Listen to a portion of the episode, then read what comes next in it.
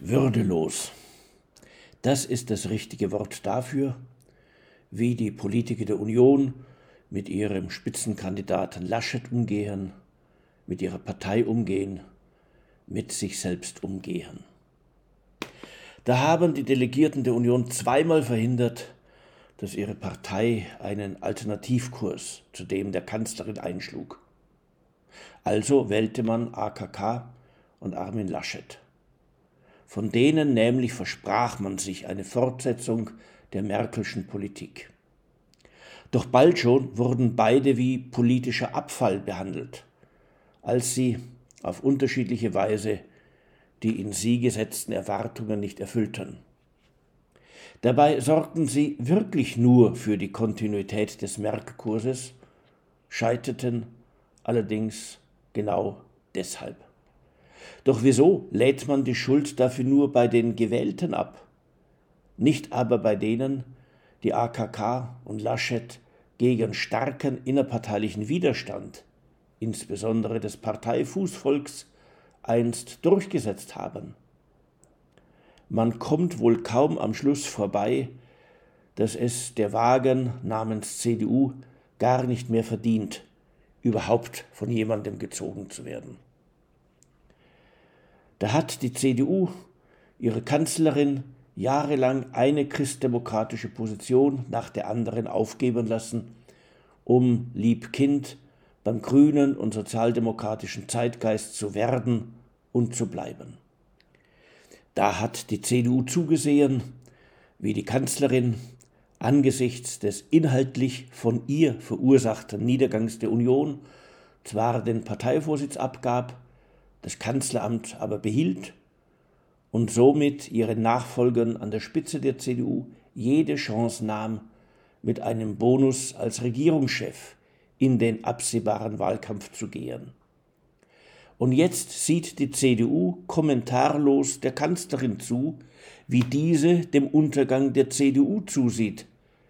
Gerade so, als ob jene Partei, der sie nahe steht, äh, angehört, für Angela Merkel nichts weiter war als jener Moor, der seine Schuldigkeit getan hat und jetzt gehen kann. Diese Formulierung stammt übrigens von William Shakespeare, nicht von mir, und also distanziere ich mich wohl besser von ihm und von seinen Werken. Und da haben die Delegierten auf CDU-Parteitagen, also die Mandatsträger und Funktionäre der Partei, immer wieder und immer wieder sehr viele Minuten lang ihre Kanzlerin beklatscht, haben sie gegen alle Kritik verteidigt und haben jene beschimpft, die genau vor dem Weg in den jetzigen Niedergang gewarnt sowie Alternativen zu ihm aufgezeigt haben. Und jetzt haben genau die gleichen Leute die Stirn, eine Erneuerung der Union an Haupt und Gliedern zu fordern und zu verkünden, wirklich kein Stein darf auf dem anderen bleiben. Es ist mit dieser Partei anscheinend wie mit den anderen einst führenden Parteien deutscher Staaten. Niemand ist schuld am Scheitern außer jenen wenigen, denen man selbst einst zujubelte. Wenn aber der Beifall für die Parteispitze schon zu guten Zeiten der Partei angeblich nicht ernst gemeint war, welche Urteilskraft soll man solchen Leuten dann in der jetzigen Krise zuschreiben? Waren sie früher töricht, sind jetzt aber klug? Vermutlich waren sie großenteils einfach Karrieristen, die nun durchs Verdrängen der einst lautesten Jubelperser mit damaligem Adelsrang einfach die nächste Karrierestufe erklimmen wollen. Immerhin ist sich die Union weiterhin darin treu, dass sie prinzipienlos bleibt. Sozusagen södert sie einfach weiter. Vorgestern kümmerte es die Union nicht dass sie klassische Unionspositionen bei der Verteidigungspolitik, Energiepolitik, Währungspolitik und Migrationspolitik opportunistisch räumte. Gestern kümmerte es sie nicht, dass sie die Verfechter ehemaliger Unionspositionen als Rechtspopulisten und als Steigbügelhalter der AfD diffamierte.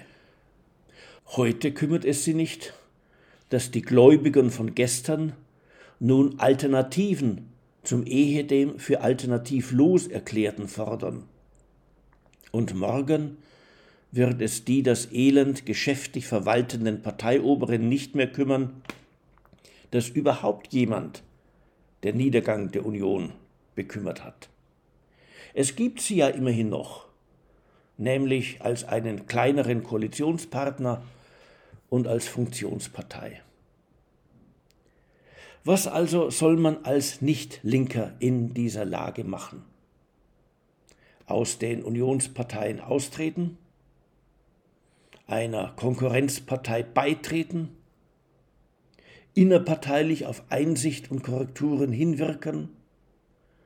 Oder in die innere Emigration gehen und resigniert der einstigen politischen Heimat beim Verrotten oder Selbstverstümmeln zusehen?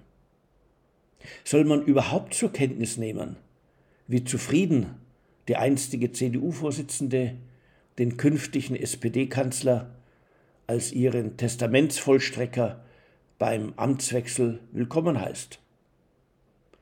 Jeder wird da nach eigenem Naturell und nach dem Grad der persönlichen Leidensfähigkeit verfahren. Vielleicht erweist sich als besonders schlau, wie Angela Merkel jene große Weichenstellerin hin zu einer solchen sozialdemokratisch-grünen Regierungsweise nennt, die endlich unser Land modernisiert und von einer Gefahr fürs Weltklima zum Retter des allgemeinen Menschenrechts aufs Aus- und Zuwandern macht. Vielleicht ist klug, wer das Beseitigen von Bestehendem für ein Grundgesetz allen Wandels hält.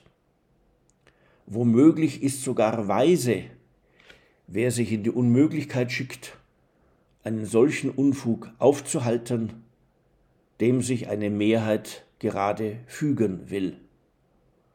Und wer obendrein ein weiches Herz hat, mag auch jene bedauern, die alsbald den Schaden haben, und zwar auch dann, wenn sie ihn nicht selbst herbeiführten. Nein, diese Bemerkungen beziehen sich nicht auf die kommende Politik der neuen Koalition, sondern das alles betraf jenes schmerzliche Schicksal der Union, das gutwillige Mahner und Werner leider nicht aufhalten konnten. Möge der Partei deshalb ein berühmtes Wort jener Kanzlerin im Ohr klingen, die den Niedergang der Partei herbeigeführt hat. Jetzt sind die schlimmen Zeiten nun einmal da, also müssen wir das Geschehen einfach ordnen, und ja, wir schaffen das. Als ob eine solche Haltung reichte.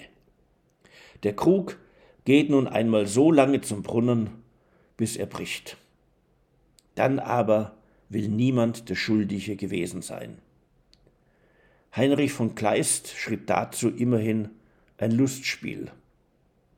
Angela Merkel hingegen ein Trauerspiel. Nun ja, mir als einem Grünen oder einem Sozialdemokraten kann das alles nicht nur egal, sondern auch recht sein. Und einem AfDler sowieso.